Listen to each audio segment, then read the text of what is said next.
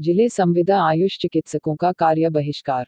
मानदेय विसंगति एवं नियमितकरण की मांग को लेकर सौंपा ज्ञापन। आठ वर्षों से ज़िले में संविदा आयुष चिकित्सक अत्यल्प मानदेय पर कार्य कर रहे हैं। मांगे नहीं मानने तक अनिश्चितकालीन कार्य बहिष्कार। झालावाड़। जिला आयुष चिकित्सक संघ झालावाड़ अध्यक्ष डा. प्रमोद रावल के नेतृत्व में आयुष चिकित्सकों ने मानदेय विसंगति एवं नियमितकरण की मांग को लेकर जिला कलेक्टर निकिया गोहान एवं जिला चिकित्सा एवं स्वास्थ्य अधिकारी डॉक्टर साजिद खान को ज्ञापन दिया।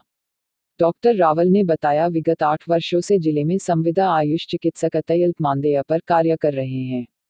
आयुष चिकित्सकों की मांग है कि सरकार संविदा आयुष चिकित्सकों का मानदेय आयुष विभागीय चिकित्सकों के मूल वेतन के समान करे। सरकार ने जन घोषणा पत्र में संविदा कर्मियों के नियमितीकरण व समस्याओं के निराकरण का वादा किया था। दो वर्ष पूर्ण होने पर भी वादा पूरा नहीं करने पर संविदा आयुष चिकित्सक शांतिपूर्ण तरीके से आंदोलन करने पर मजबूर हुआ है। आज से ज़िले के सभी आयुष चिकित्सक मांगे नहीं मानने तक अनिश्चितकालीन कार्य बहिष्कार पर है। इस संदर्भ में जिला कलेक्टर एवं सीएमएचओ को संघ की ओर से ज्ञापन सौंपा।